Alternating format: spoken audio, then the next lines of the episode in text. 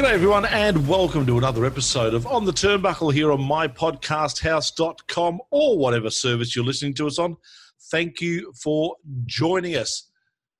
Big show coming your way today. The music of the Tokyo Cyber Squad bringing us in to the start of the show. And don't forget, too, if you want to support us, please subscribe on iTunes, leave us a review. It really does help us a lot. Walshy, Lyle, good day to you, boys. Very good day, Tony. How are you? Excellent. Thank you, mate. Yourself? Yeah, pretty good. Pretty good considering. Yeah. Lyle, how are you, buddy? Uh, yeah, getting there, mate. Getting there after, you know, a rough weekend, you could say. Well, it's been an incredibly sad week, hasn't it, in wrestling? The confirmation, of course, last week of the passing of Shad Gaspard, whose uh, final act was saving the life of his 10 year old son. His body found washed up from the surf last week. And then we had that tragic loss of uh, Hana Kimura. Uh, well, she, I didn't know Hana that much. You followed her career. Yeah, she bit. was. Um, she, Hana was um special. She was only 22 and she'd already done a whole lot in her career. She's a second generation wrestler. Her mother was a Joshi wrestler before her, and essentially it's what she was born to do. So uh, at the age of 22, uh, already in the last eight months, she'd worked in front of a sold out Madison Square Garden and a sold out Tokyo Dome, wow. which she's definitely the first woman to ever do that. But she'd be close to the first 22 year old, male or female. Yeah. I, I, don't know if anyone else has done that in such a short period. Um, she was also uh, a really, really bubbly and and and good person. Like everyone speaks really highly of her.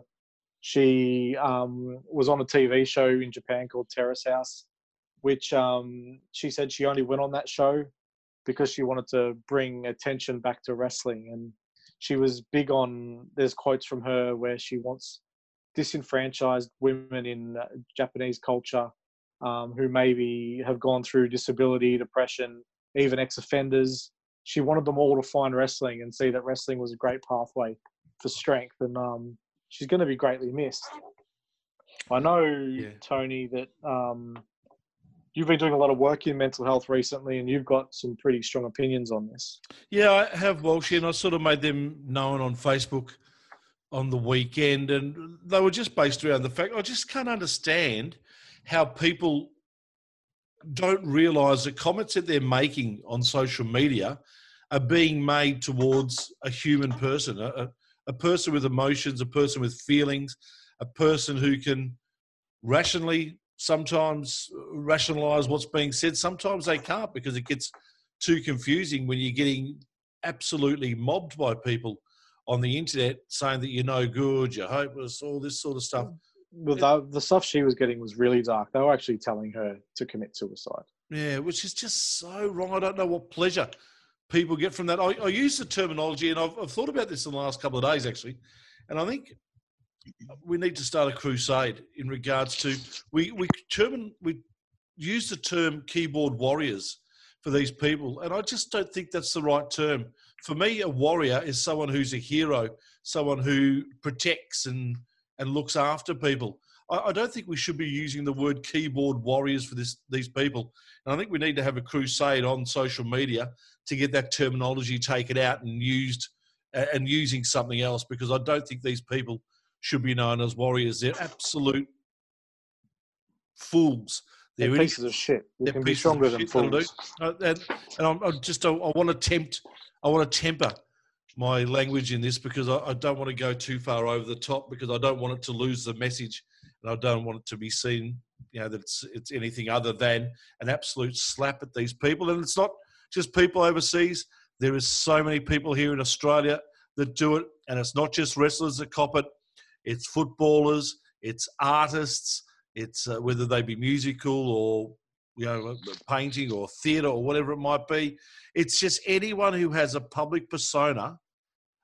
That does not give anyone a reason or a right to be able to feel that because you put yourself out in public as your job, that you have the right to then try and knock that person down from doing what they do and then as a consequence, as we saw on the weekend, and as we've seen so many other times before, and not just public people, but other people, it's caused people to take their lives. We've got to stop it, folks. We really do. And, and as I said on Facebook, and my, my final comment, the, the acid test for us has to be in regards to our comments on the internet. If you would not be prepared to make that comment to the person in front of their face, standing in front of them, then do not be prepared to make that comment under a pseudonym or you know hiding behind your keyboard because that is just an absolute gutless act. If you're prepared to say it in front of their face and cop the spray from that person for saying it, or whatever it might be, a punch in the chin or whatever that might be, then you probably are prepared to say it. But I can guarantee you 99.9% of these people would not say that to their face. In fact, 99.9% of these people probably go up to these stars and ask for their autograph and want a selfie taken with them and all that sort of stuff when they're in that situation. It's absolute double standards from people and it's got to stop. It's got to stop now. A 22 year old has taken their life. Plenty of other 22 year olds and younger or older have taken their lives in the last how many years. We can't afford to lose more people. Yeah, well said. Um, Lyle, how, how did it hit you? Uh, I, I still, I don't think I'm in the into the uh, the sad part of it yet. I still, I'm still in the anger phase because it's just so senseless and needless. Like this death didn't need to happen. You know, there wasn't an accident or you know, unfortunate someone got sick or anything. This is people have someone has been bullied into taking their own life, and at 22, that's that's a brutal tragedy. You know, her family and friends, and you know, yeah, selfishly as fans, we can look at it, but like what Tony said, I think we've got to, especially with Twitter, because it is it can be the no named and you know you're not registered under your you know your uh, your real name and everything like that. People have just got to call that shit out straight away, report it. Everyone's everyone has to do their bit to try and stop it straight away because I don't. It's not going to stop it. Humans are humans are shit. Um, and that was the worst thing about her comment, Lyle, that she made before she took her life was the fact that she basically said she didn't want to be a human anymore. Yeah, because she didn't want to be a part of our race because of what the race had done to her. It's, that, that is so sad when we Yeah, force people away from wanting to be one of us. Yeah, but it, it's it's probably true because Oh, you know, and I have no doubt it was. people are and humans are. uh, You know, they can be really sick individuals and and shit people, and you know whatever is going on in their life, maybe they're projecting it to other people. And like what you said about the celebrity, Tony, um, I know a little bit of talk online with not people not defending it, but people in that um in that limelight and that celebrity. It's well, you, it comes with the territory and stuff like that. I think those kind of those kind of words shouldn't be said anymore. No, That and it, go, shouldn't be. You know, that goes you're a that goes exactly down the line of where people say, "Oh, I've paid my fifty bucks to go to an event. I should be allowed to say or do whatever I like." What a No, load of what a crock of shit that is. Yeah, Look, let's I- um, let's say there's a difference between giving your opinion um, and critiquing something. Um, that's not bullying, but when you're sending the messages directly to someone, you're using their handle, um, and it's going beyond criticism. I mean, this was over a reality TV show. Like, Yeah. who takes TV that fucking serious? It's Mm. it's so stupid, especially reality TV. That, which that- is never reality. And look, no. it's Yeah. such such a petty incident that happened on screen. It would have been half scripted. Um, it's yeah, uh, you're right, Lyle. It is ang- makes you angry, but Yeah. um, it's important that people don't remember Hana for the way she died. Um, she needs to be remembered for the way she lived, um, and then we need to.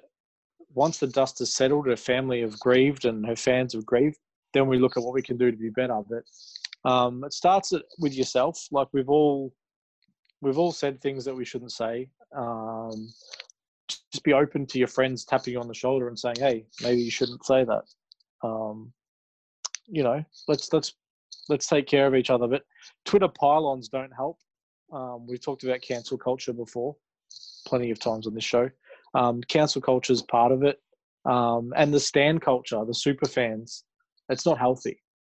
Like as No. far as super fans went when I was a kid, was pictures on your pencil case. Like it gets really, really unhealthy now, and there's some dark corners of the internet.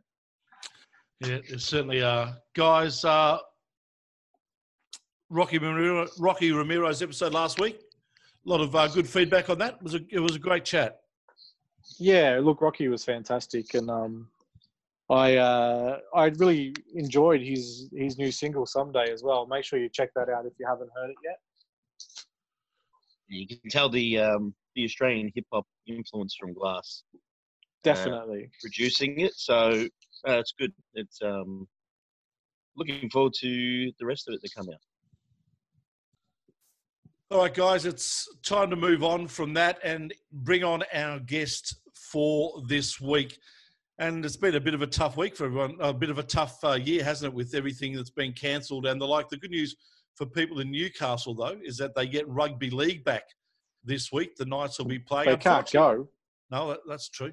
Uh, unfortunately, supercars have left Newcastle. They might be back next week, but wrestling might be not too far away as well. And we thought that we'd bring on someone from Newcastle to talk about the situation and have a chat about that and also their career as a wrestler as we speak to a wrestler from Newcastle. Uh, Headmaster Rig, Uh, come on, Tony. Yeah, guys, how we going? The master's here. The master of the head. sorry, I totally stuffed that up. Headhunter rig.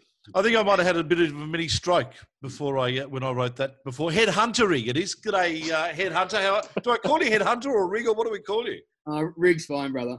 Oh, cool. How are you, Rig? I'm good. I'm good. I'm doing well. And how are you guys? Yeah, good. Tough times in Newcastle, mate. It's uh, they the people love their live sport there. You've been starved of it. You're getting rugby league back, which is fantastic. Uh, when are they going to get wrestling back? Mate, we're pushing for it. And uh, we've been locked out of the training centre as well, which is which was a bit tough. Um, but we're petitioning to get back uh, as soon as possible. But it's nothing we really want to rush into because you never know um, when a second wave of all this can come around. Has um, what have you been doing during the break to to keep uh, in shape? So in shape wise, I had zero. So Hoffman let me Hmm. um, let me pick up the scraps from what was taken from the hoose because obviously he owns the joint. So he he took every little nickel and cranny of whatever's in the hoose. um, but I picked up a few plates and whatnot, and that sort of kept me going for now. And then I've picked up just searching on the local marketplaces and the, the gum trees and whatnot. But it, it, it's nothing special, but it, it's going to do the job. I uh, I actually heard Matty Wahlberg call it a uh, kindergarten gym setup. Yeah, Uh, he's going to take a shot whenever he wants to. But uh, the the weights I do have is like this. Um, it's like a, a bright green on just like an old rusty bar, and it looks like the old a version of the old Hulk Hogan ones you used to get with the headband and whatnot. Oh, you've got to film some sort of a uh, vignette training with that. Oh, definitely short. The return to Newey, I'll definitely do the, an old Hulk. Yeah, not- sure. training montage using shitty equipment. Yeah. Yeah, So we have should someone expect yelling too, at you. So we shouldn't expect too much first match back. Oh, how Oh. It's it's not. You can ask plenty of the boys. It's not often I'd go down for a bump before everything everything sort of hit the fan. But yeah, I, I might be keen to get um get slammed on in that by the time we get back. We, we've spoken to a couple of wrestlers about this in the last couple of months. Uh, How long a period do you think you need personally, and maybe even guys around you as well, before you can actually step in the ring for a, a proper full match? I was, I was saying this the other day, and I thought it'd be good to go back to training for possibly maybe six to eight weeks would be good. Uh, it that's if we're training two to three times a week. Yeah. Uh, even if we go first into what we we're doing beforehand with the shows with no crowd, but before we're stepping out in front of like 350, 400 people again, uh, I wouldn't mind getting a probably close to two months worth of shake off the ring rust. The the Newey Pro, um, you've built a really really strong um, business down there. Like the the crowd's always hot. the shows always get a lot of buzz online. Um, for a regional centre, you guys must be really proud of what you've done there. Yeah, this is something I always speak so highly of because when everyone thinks of the top tier wrestling in Australia right now, we're going to go straight to PWA in the, the inner city scene in Sydney there. But Newcastle has been drawing the the 350, 400, sometimes closer to five. Like we have to cut people off at the door, 500 people for years now. Um, but I think it's a lot of the storytelling in Newey is goes beyond years as well. We've had some storylines that have finished, but they've been going for a year and a half, uh, and it's the same fans that continue come back, uh, and they bring pe- different people each time. And I think I said it to Wahlberg recently. The inner city scene down in Sydney is 18 plus, and that's great, and it's an awesome rowdy crowd and whatnot. But when you can have the rowdy crowd of all the boys at the bar up the back, but the first few rows might be children and families, it, it's a different scene. It, it makes things a bit different for us guys to work. And the um, it's a it's an awesome learning curve too because working that 18 plus crowd, you do one thing, but then when you're working in front of the all ages crowd, um, it's almost a it's a more difficult skill to master to play to two audiences at once. Yeah, I tend when I work at Newcastle, I think a lot more about what I'm going to do and how I'm going to approach the crowd and get a reaction and whatnot. But if it's more so, I tend to get more nervous wise, and I, I don't usually get nervous, but I get nervous in the Sydney because I feel that there's more eyes there, um, worldwide. I mean, but yeah, in Newcastle, it's it, it's a different vibe, and uh, the I feel as though the kids love it. Mate, you, you're exactly right, and I mentioned at the start about the amount of what people in Newcastle love their sport. I've been in Newcastle now the last few years with supercars, and I sort of got to, to know the town a little bit. And they are a passionate mob; they really are. And if they find something that they like, then they are 100% committed and right behind it. Yeah, that's the because I've been to the the supercars as well the last years they were there, and like that just brings. I mean, I, I, there was a bit of controversy back and when it first come because the local businesses have to close and whatnot. But like the amount of people it brings to the town, and you see how many is how many people are passionate about the town and the sport. Even for example, if I go to the Knights game, uh, it, it, might be just one of the crappy old games they're having during Yeah. The but it's always it's always a full house of the supporters there. It's the same goes for Newey. Now, now with all the with the lockdown for you know nine or so weeks, the Newey roster, how many people will be deep diving into their costume for the Halloween show if it runs? If it runs, I know you, you did a, a great uh, Mick Dundee and Michael Jackson was great. yeah. Um, how much how much effort have you been putting in? Oh, I've had a thought, and I- I'll I'll break a spoiler here because I do have a note on my phone. It's got a few ideas, but uh, not that I'm putting any out there at the moment. But um, I always think about I think about the day after Halloween because just I want to make it better next year. I, I think a lot of people put um a lot of effort into it. I'm sure there's a lot of people on the roster that have been um thinking about it so far, but I don't know. I'm unsure what I'll come up with this year, but I hope it's a banger again. The last two have been absolute blast. How much pressure is on you the year after you've you've got a great costume? I was um, I was struck for ideas when it come to doing the Michael Jackson one because the when Dazza and I done Steve Irwin and Mick Dundee, and the reaction was so hot. Like we, yeah, it was just crazy. But then I think Ivan spoke to Ugg. Well, I'm pulling back the curtain, but that's all right. I, I, Ivan spoke to Ugg, and he doesn't speak much. There we go. I'll keep the fact. but um, he um, I said to him, I said, "You got any ideas, bro?" And he, And he said, nothing. And then I he just he just grunted to you. yeah, because I think the the original concept was I was going to do like the the thriller MJ, and he was just going to do the same thing, but it was the the big werewolf gimmick where it has the collar jacket on in the Oh, video. nice, yeah. But yeah, we didn't get around to it, I think he was a bit uptight and didn't spend the money. So There would have been no shortage of people uh, wanting to be zombies, would there? oh, I was struggling to find zombies. Really? I don't know if people don't want to be on the, the buddy the ovo or they're too bloody big headed or whatnot, but no one wanted to be me zombies. It was very last minute. It was on the day as well. Yeah, that's tough. Get a few of those dingoes from Sydney. Yeah.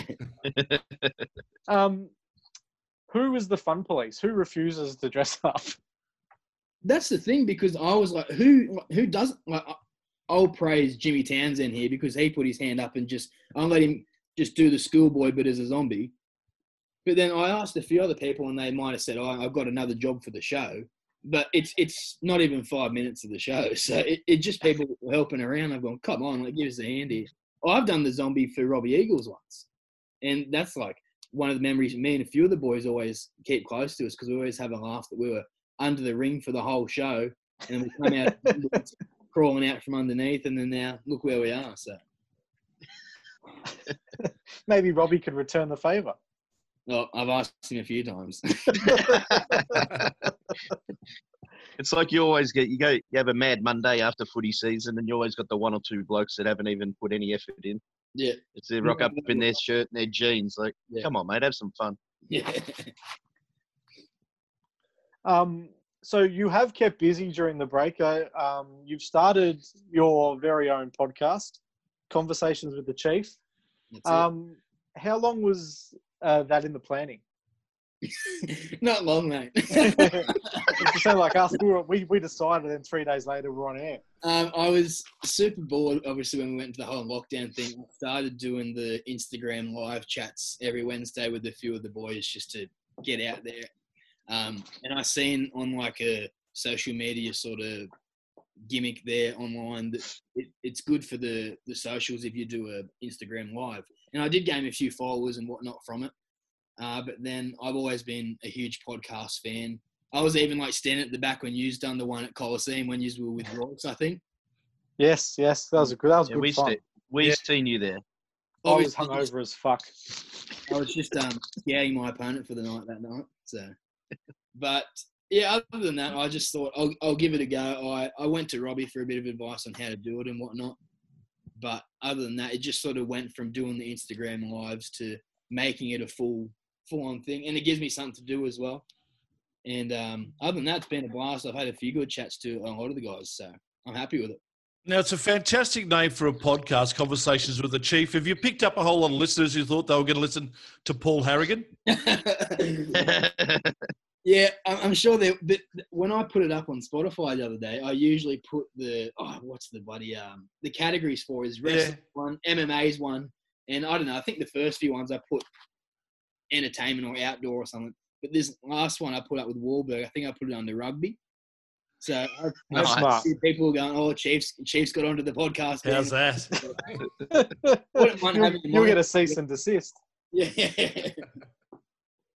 Um, and it's good to have. There's a lot of really good podcasts in Australia at the moment, and it's it's good to be offering something else. Like you're talking to guys that you work with and you train with, um, and it gives people a different insight again.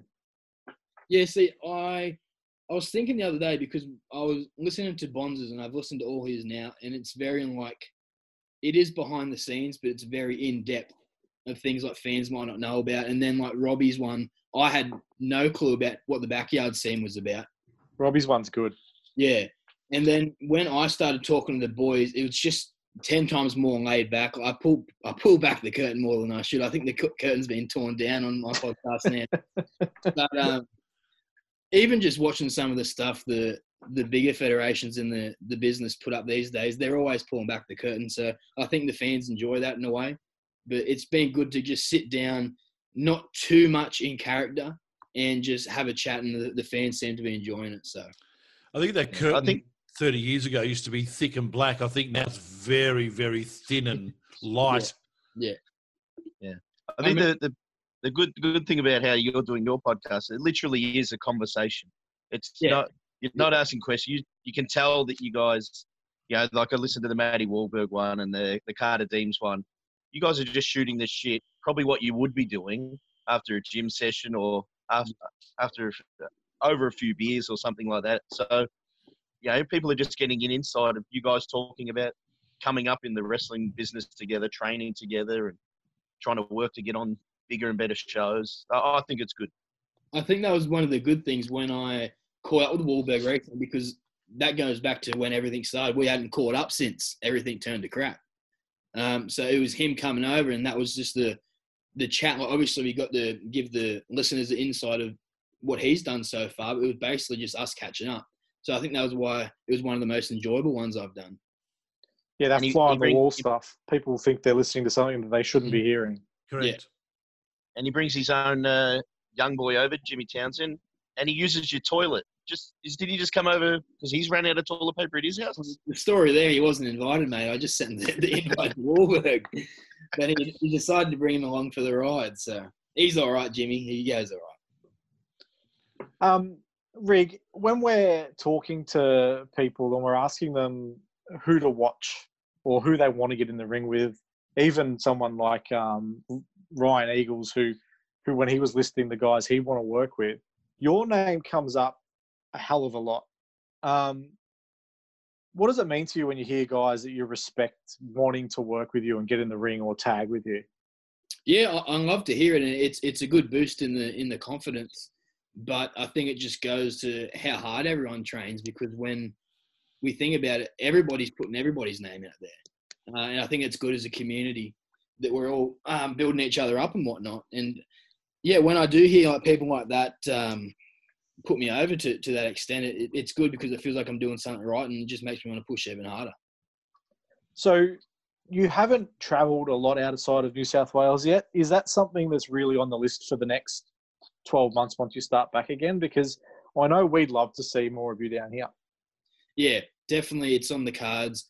Um, I was, I definitely try to keep in touch with a, a few sort of key names in different companies in each state, and I do try to contact them a lot to see their dates and see if they mix. Obviously, my heart is at Newcastle and PWA, but if dates don't clash, I'm definitely putting it down in the books to see what I can to um to get there. It's definitely on the cards. You've got a cave that you can stay in down in Victoria now, which is good. Yeah, definitely for sure. Hey, yeah, mate, you I don't was want to stay at Royce's house. He lives too far away. No, correct.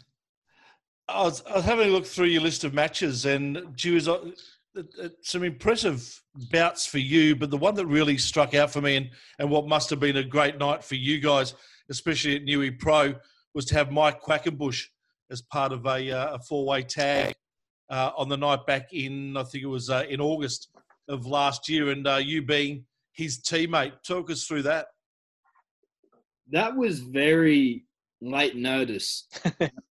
we, I believe the match was supposed to be Mike Quackenbush and the Babes. Um, so a few things fell through, which is also would have been a banger match. But yeah, Hoff obviously being in charge in Newey Pro, he sees trust in us guys, Dazza and Carter Deems, uh, with myself. So he just thought, I'm going to give my guys the rub.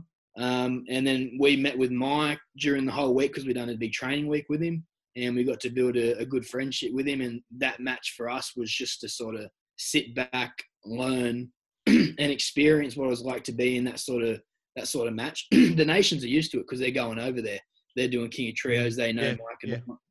For us, we've basically said, um, "G'day, thanks for training us," and then we get to get in there and be his uh, tag team partner. So that I think we all say if you were going to speak to us that they'd be up there and probably in our top one or two matches that we've done. I know that when we spoke to Mike, it was just listening to him talk for an hour Amazing. was such a learning experience for us. Uh, for you guys, firstly training with him for a week, but then to have that match, um, how, look, how how much do you learn? it's it's too much. You learn too much. Um, we basically get to learn so much because each day is something different. There's days where you'll do 12 hour sessions where it'll just be four hours and a break, and you do more and more and more and more.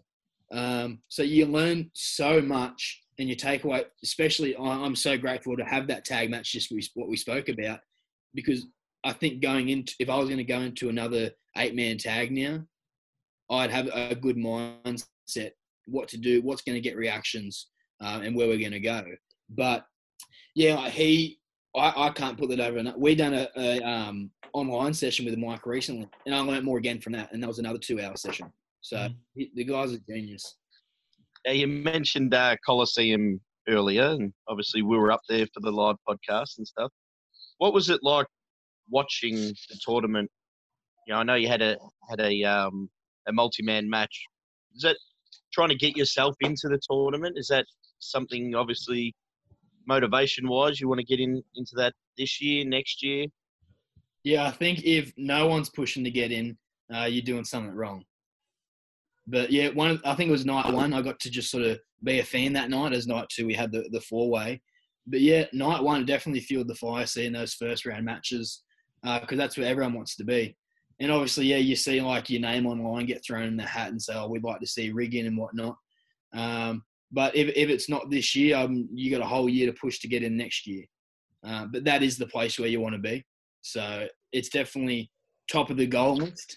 But however long it takes, I'm going to try and push as hard as I can to make it the shortest time. So And this One year the there's a lot of things did opportunities. oh, sorry. No, you go. Yeah. One of the things I did notice was um, you guys like um, you know the Beach Bum Buddha, Carter Deems, yourself were fans that night. You guys were standing not far from where we were. Uh, is it is that just a truly Sydney thing or New South Wales thing? Because I don't think that happens a lot down here, where you you guys are literally cheering on your mates. And no one annoys the hell out of you. Oh, Well, some pe- some people don't do. know. Yeah. um, yeah, it's uh, it's tends to be an only a, a Sydney. Obviously, I haven't been anywhere else, but uh, yeah, we like to do it. Sometimes they say, "Hey guys, let's um, stick to backstage tonight." If you want the the room to be full of just the fans, but if we get the opportunity to go and support everyone, we're going to. Um, but yeah, it's the same at Newcastle, but obviously at Newey we have like a big board and we can sort of stand behind that near the merchandise. But yeah, we, we enjoy it because like at the end of the day, everybody's a fan. So um, yeah, we, we enjoy standing there cheering everyone as much as we want to do be in the ring. But yeah, it's good to be a fan. The Coliseum weekend, um, obviously, most people in Australia who listen to our podcast won't have had the opportunity to head up to that weekend. Um, give a sales pitch about how awesome that weekend is for a wrestling fan in this country.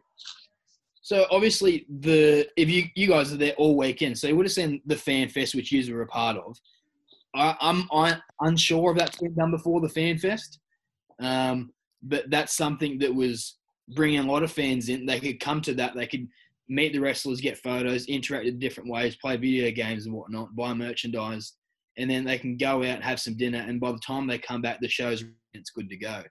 And then the shows top to bottom, night one and two, are the best that the country put on by these the amount of eyes we've got on these shows these cards have to be top notch so you know if you're going to come and you're going to spend the money to come see Coliseum night one and two you're going to get the best cards that PWA can, can put forward and you're going to get the best talent and you're going to get the hungriest fans as well. So the atmosphere inside the venue is really hot. Uh, it's almost um, the hottest crowd I've ever been in was uh, the night before Super Showdown at MCW.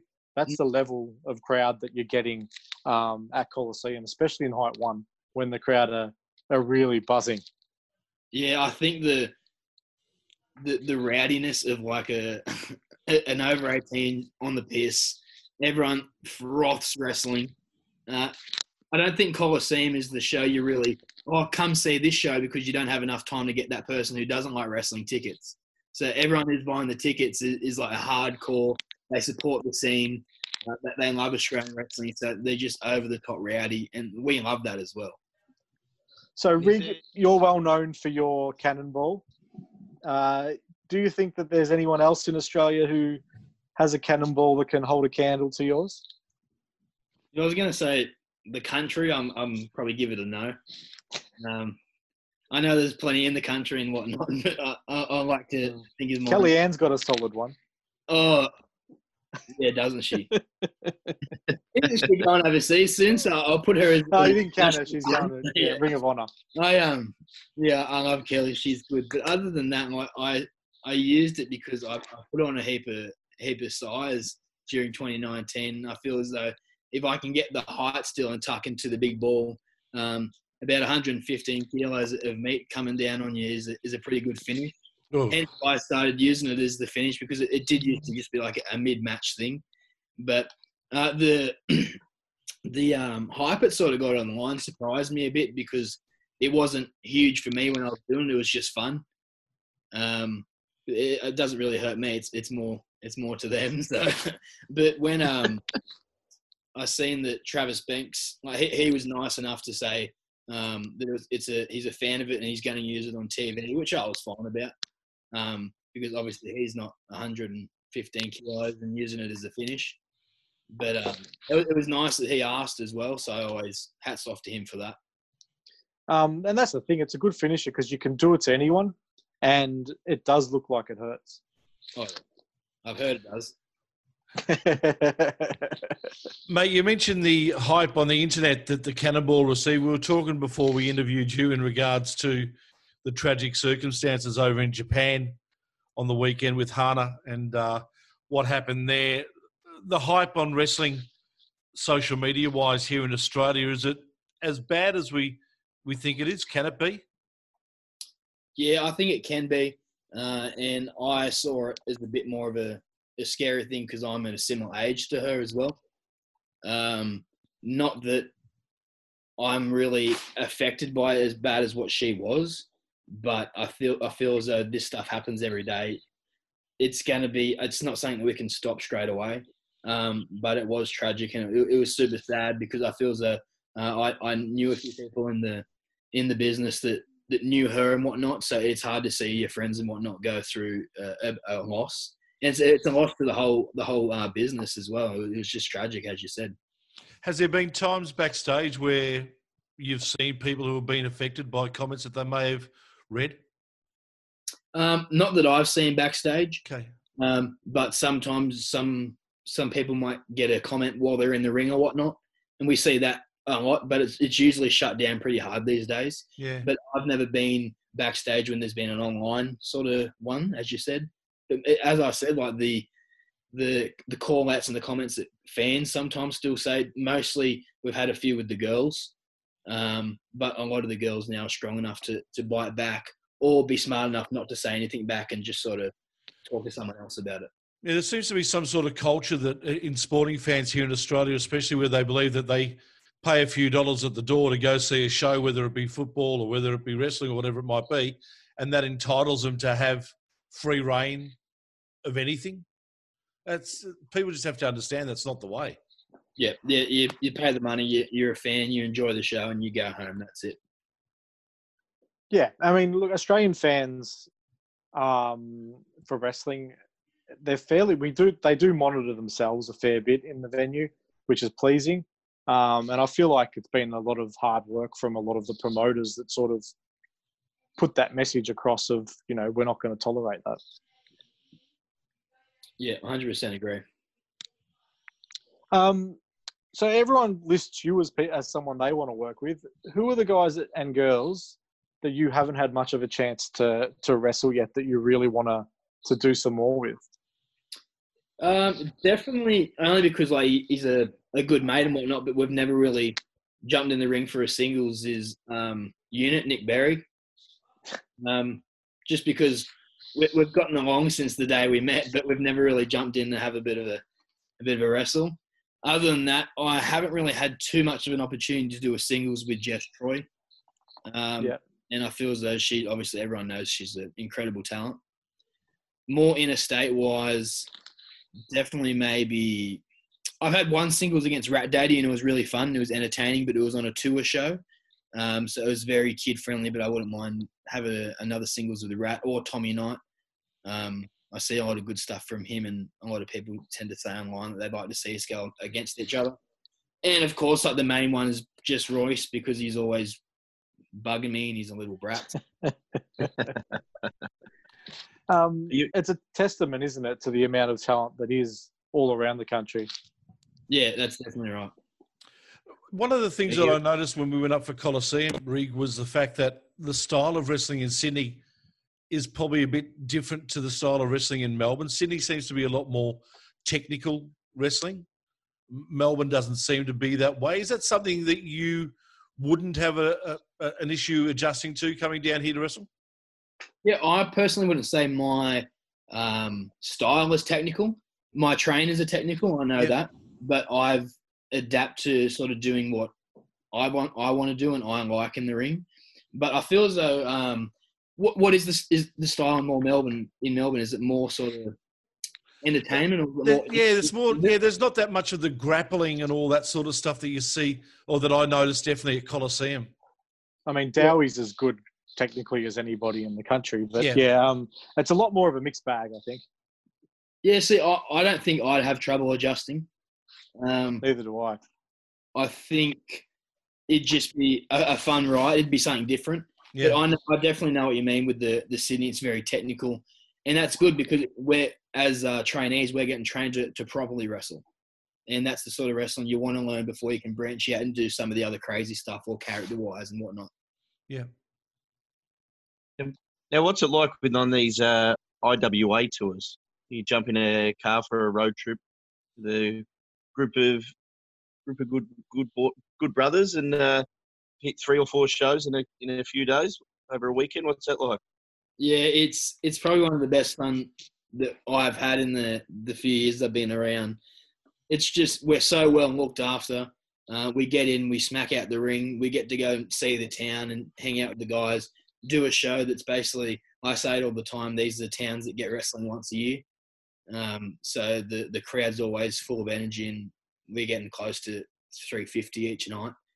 Um, and just to be around the guys is probably some of the best memories we make on tour, especially at the start of the year. We get to do like sometimes a four or five day one that normally starts on a Wednesday and goes through to a Sunday. Uh, so this is something I always speak highly about, and it's always a good crew. There's no issues. There's no beef with anyone. We're all there because we love the same thing, and it's probably the most fun I I would have had um, so far. There must be someone that you'd prefer not to be in the car with for an hour or two. Oh, good one, mate. Um, maybe Kai Drake if he comes along. But There'd be no food left. no, no way.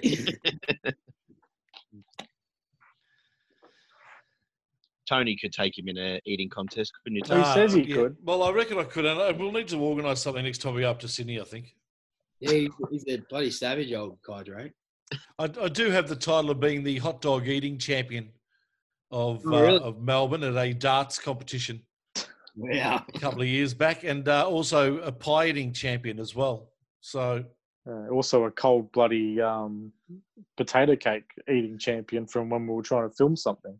what- Those things whatever, have been sitting on, on set for two hours. whatever. They were I'll- hockey pucks. I'll take it all. Hey, uh, Rig, we really appreciate your time today, mate. Thank you. I, I think we might, before we finish up, did we get some questions from listeners, guys, that we want to throw towards Rig? I think we threw them in already. I think we might have stolen most of those questions. Done. Um, but uh, just on the podcast, Rig, uh, who's this week's episode for people who haven't checked it out yet? Um, when's this one coming out? What we're doing Thursday. Thursday. Tomorrow. tomorrow? Uh, so the next guest. Um, so recently, just when we're recording this today, it was Matty Warburg that come out. But next week will be uh, Parker Thomas from Newcastle Pro Wrestling, uh, which is some no one's really heard before. Uh, it's a bit of a he sort of keeps blow, but he's probably up there with one of the nicest guys in the business. And he actually um, speaks a lot on mental health towards the end of it um, and his past experience. So that was the sort of shift change in the first time of my episodes that someone's gone deep into mental health and happiness and whatnot. Yeah, fantastic. And that's fantastic getting to hear from people who possibly aren't getting that light shone on them a lot. And that's going to be part of the beauty of your podcast. Yeah, 100%. He- He's, he's a great guy, and everybody has so much time for him. So I'm glad that I got to sit down and talk to him for an hour and um, get a good insight of what he's been through and whatnot. Well, boys, I think we need to have a chat to Rig after this about the possibility of getting uh, his podcast on mypodcasthouse.com. No, have a chat to him. Yeah, That's think you, that's that. your that's your job. Done. we need we need more great content. Mate, thank you so much for joining us. Really do appreciate it. Uh, hopefully, it's not too far away, and you guys are back in the ring and doing some fantastic work up in Newey. For sure. Thanks, guys. Enjoy. And good luck Hopefully, to the Knights as Coliseum well. goes ahead because Oh, um, yeah, that's true. I'm, re- I'm ready to book flights. Yeah, let's Yep. Accommodation. Head Hunter Rig joining us here on the turnbuckle.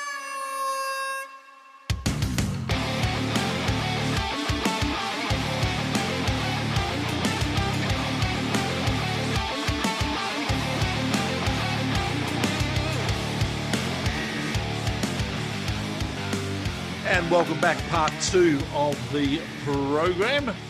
Good interview with uh, Headhunter Rig there, boys. He was a, a what a lovely guy. He's a cracker. Everyone says how good of a bloke he is, and he's an underrated wrestler as well because I think it's due to the fact that he's only really wrestled in New South Wales so far, but um, definitely one to watch moving forward.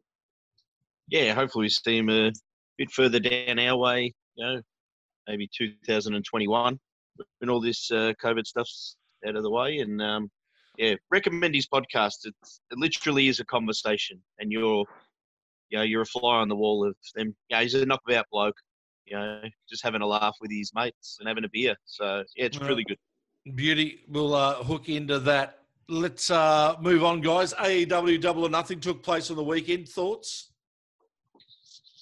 Um, for me, the the first half of the show was a bit slow. Like, um, I really didn't like the casino ladder match. I think the concept's fine, but for me, it was a little bit overbooked, and I thought the first half of the show was really overbooked. Um, but the last three matches, and possibly the the other, the first good match that I really liked was the one between Jungle Boy and MJF, and then I really enjoyed the last three matches. I think the girls' title match knocked it out of the park. Um, Moxley, with the exception of kicking out of every finisher, um, that was a really good match, hard hitting.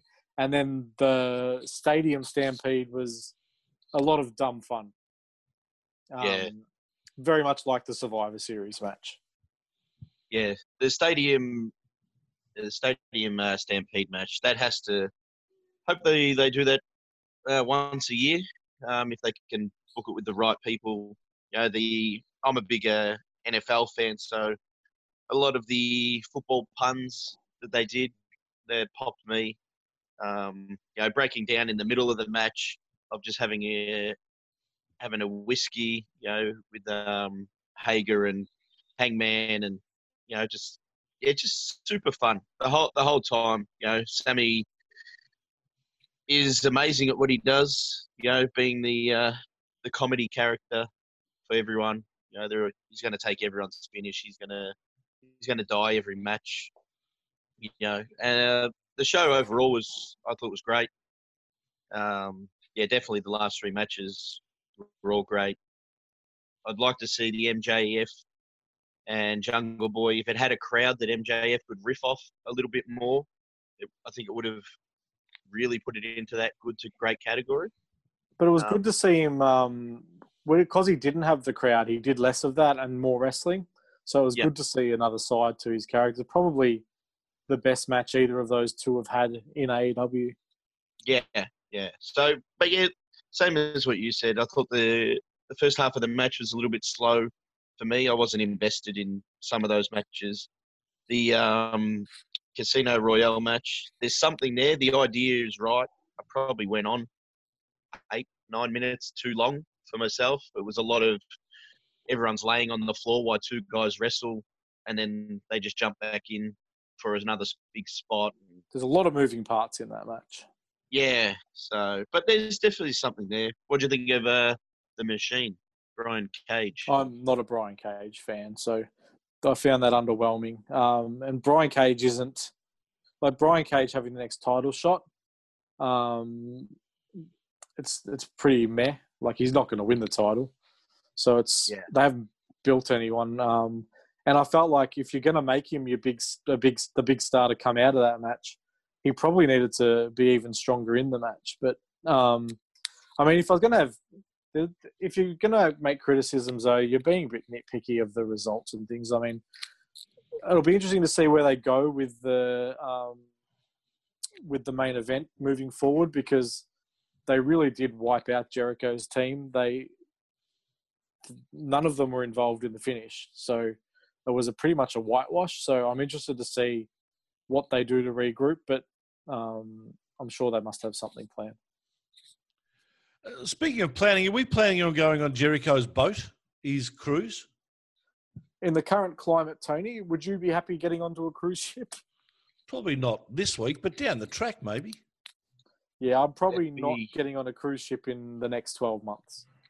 I'd say longer than that for my for myself. It'd be tough to yeah, living with uh, two thousand people, it probably t- might be two years for for myself. I think. And Mm. if there's one thing I know, whenever I go to the wrestling, there's one place that there isn't a line, and that's at the wash basin to wash your hands. So I'm, I'm not sure I want to be on a cruise full of wrestling fans. Uh, hey, WWE took a page out of the AEW playbook for the no crowd shows. Yeah, they got did. the They- uh, NXT rookies in the crowd now, uh, cheering and carrying on. and um, it's the right thing to do. Uh, I think that this has been unprecedented times, and in some areas, uh, WWE have done the right thing first and have been copied, and in a lot of other areas, AEW have done like definitely the way they shot their matches early was was definitely the tight the tight camera angles and stuff worked better, and having the the people in the crowd definitely helps the atmosphere. So I'm glad to see WWE adopting that. Yeah, took them a while though. It seemed like they were a bit stubborn on it. Maybe they didn't want that. Oh, they're just stealing an idea from AEW. But geez, it makes it makes the shows a lot better when there's some sort of mm. noise in the. The reason I read, the reason I read is that Vince didn't want to do it because um, they were already copying criticism for running, and he Yeah. didn't want to have um, like he didn't want the optics of having extra people Yeah. uh, in the shots. that's fair too. That's Um, now that a lot of those restrictions have been relaxed a bit, and he's also, I think he might have seen it for probably the Yeah. first time when he was watching. He, he might have had a look at um, Double or Nothing. I think uh, that might have swayed him. Mm. yeah. Just with the what what do you think of the main event of the AEW show with the piped in crowd noise and chants and stuff? I assumed that those chants were coming from back in the arena where they Oh. filmed the rest of it, but I could be wrong. Yeah. Oh, okay. Oh, so they were watching live on screen. I don't know, but that's what Yeah. I that's what I that's how I felt. Like I assumed it's like when you're watching an old episode of WWE and um, people are um, yeah, and they have a, a match that's like from a bar somewhere else, and the the, the videos on the screen. Yeah. Oh, okay. Yeah, I I don't, know if that's what happened, but that's what that's what I went straight to mind. Uh, closer to home, boys, PCW announcing that they're going to return to holding live shows from the 27th of June. Yeah, So the, you're the ig- ignition show, and it's already sold out. The 50 tickets because they can only have a crowd of 50, and the, those tickets are already sold out as well. There you go. So Yeah, the Wrestling next few fans shows want are on sale wrestling. as well. yeah, so It'll be interesting. Um, every company is going to approach this differently.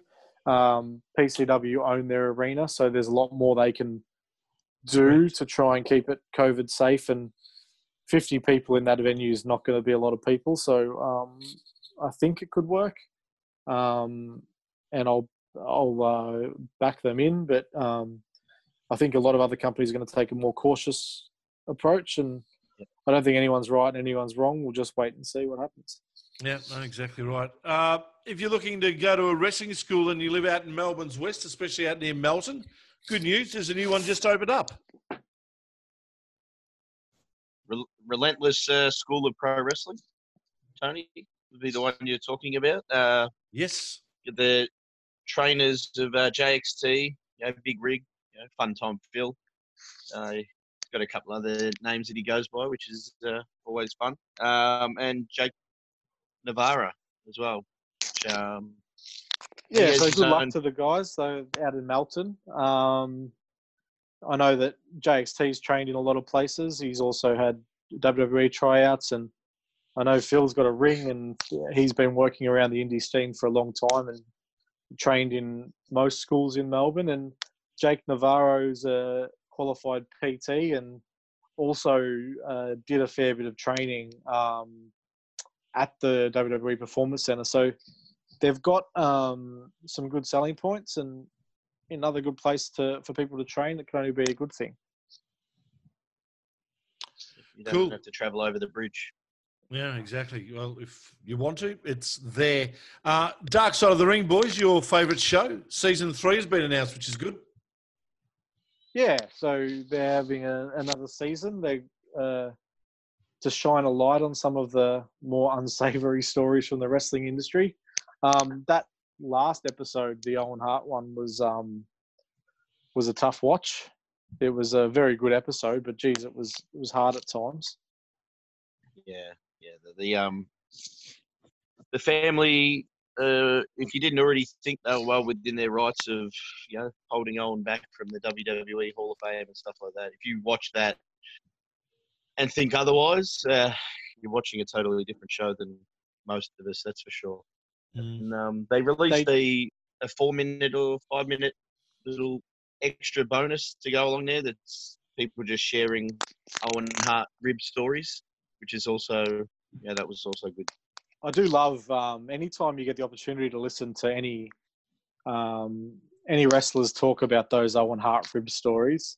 Uh, you always end up with a smile on your face um, and a tear in your eye. It's always really uh, uplifting and heartwarming. And uh, I watch those documentaries with my partner, and she's not a wrestling fan, and she um, like she was invested in the Owen Hart story. And the next day, I showed her those rib stories, and Yeah, um, we were both laughing because he obviously was a, quite a character. yeah, and he didn't have the mean spirited ribs like a, you know some of the people that he was around at those times. He had the the light-hearted, the the fun ribs. That you know, oh, bloody Owen's got me again. That's the sentiment from a lot of My the favourite- guys. Yeah, my favourite ones of his is when they talk about him. Um, he, though he was ringing his dad's hotel room, um, pretending to be some old time wrestler, threatening to fight Stu, and Stu comes running down to the um, lobby of this hotel, wanting to fight like two 60, 70 year old men wanting to fight.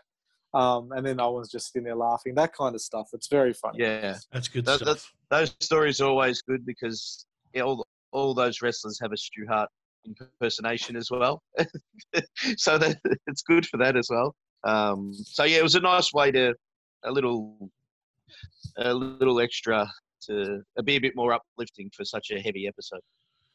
And uh, the NXT brand guys have revived the In Your House series. Yeah, this happened a couple of weeks ago, but we didn't really mention it, and it's, it's in a couple of weeks. Um, it's an interesting choice to me because um, if they're chasing the um, 18 to 35 age group, this isn't going to do it. Yeah. this is a nostalgia. Like, I mean, I in your house is from an era of wrestling that I wasn't even watching. So, um, we'll, we'll, we'll- I was having a break during that period because wrestling wasn't at its best. Let's just say. Um, Yeah. But it'd be interesting to see if they bring back the old set. Yeah, that that'd be nice. What old is new, I guess. And, uh, Exactly. You got to try something. Try something at this, at this minute. Now, can you explain to me what Cameo is and how it's related to Buff Bagwell? um, cameo, Tony. I think Lyle's frozen. Um, No, I'm here. Cameo. No, your face is frozen. Looks like you've had Oh, a stroke. sorry. Um, Cameo is a online uh, website where people pay exorbitant, in some cases, amounts of money to have someone send you a video message. I've Um, signed up so- for one of those. From who? I don't know. No, Mitchell got me to sign up. He said, put your name on here and someone might ring up and pay you 50 bucks to like do a birthday message or something. Oh, for anyone paid? yourself. You got your own account. There's a Tony. Yeah. You can take Cameo. Oh well, why haven't you been plugging this, Tony? I know. That's good. I don't know. we could have been plugging this. You know, It's some of the to be very listeners might have done it. difficult. It's going to be very difficult, Tony, for you to sell a Cameo when whoever buys it, you're going to get their name wrong anyway. Uh, exactly. That's part of the charm. That's what they're paying for. Um, but yeah, Buff Bagwell recorded one, and uh, his face was all bruised up, and he was clearly had too much to drink, and it was a very, very disturbing sight. Oh, wow. Wow. He uh, he said he tripped over his dog and ate shit with his face, basically. Oh, great. Yeah, he did, he looked that in a bad chestnut. way. Hmm. yeah. Oh, well. Uh, Lyle, your AEW, AEW NXT review. What have you got for us this week? Uh, I think you might be skipping over something there, Tony. Yeah, Tony. I think you might be skipping Yeah, over people. think I you think might have been. people might have got a bit of deja vu last week, and I just wanted to apologise that Tony, for some reason, played the intro for the week before on our show. What's going on, Tony? I think it was at the same time that I wrote the uh, the intro for Headmaster Rig.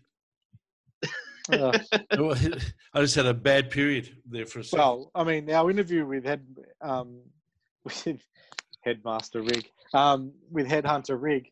Uh, also, it took us a long time to record tonight because I feel like you're using some sort of an Atari or a Commodore 64 to record these. Your internet dropped out it did a couple of times, didn't it? so many times. No, I, I think Tony's using the old school dial up modem and someone wanted to use the phone. So that's why his internet stopped. Well, he's Yeah. still got one of those phones where you have to spin your hand around like from like to every number. Ridiculous. I'm uh, I'm, not, I'm not biting. I've been doing meditation the last couple of weeks, and I'm Nah, that- learning to control myself a little bit. I, I would like to back you up, Tony, and say, you know, we're all under the pump with this COVID thing, but we've been doing this podcast for near on two years and it's the same. Near on three, isn't it? Near on Yes. three. Oh my gosh. Oof, feels like Jeez, I four. know. I know. Um, Uh, Lyle's obviously struggling to give us an AEW review. Welshie, did you see it? well, I did. I was enamored with Double or Nothing, so I checked out AEW, and it seems like after they saw WWE copy them and then go further, taking a leaf out of the hockey playbook, surrounding the ring with plexiglass, AEW tried to one up them and went the soccer route. Yeah. What do you mean? Well, the fans were segregated using barbed wire and overzealous police tactics. Obviously, those police guys were uh, AEW trainees, weren't they? Who were just trying to impress their bosses. Nah, nah, it's uh, riot gear and tear gas, mate. Oh shit! It was uh, pretty full on. Uh, but um, soccer fans will understand. That's for sure. All right. Well, good news is if uh, AEW ever goes over to a Wembley or something, they're pretty much ready. Well, I think they, they might be going. They were meant to go over and do an English show um, soon, but that's obviously been put on hold. Yeah. Boys, that's the end of the show. Thank you so much again. Do we have a uh, preview of who we got next week? Nope. Nope. All right. I've got some ideas. We'll take. We'll circle back offline. All right, beautiful. Look forward to it. Thank you for joining us, folks. Again, for another episode of On the Turnbuckle. We'll catch you again next week, right here on mypodcasthouse.com.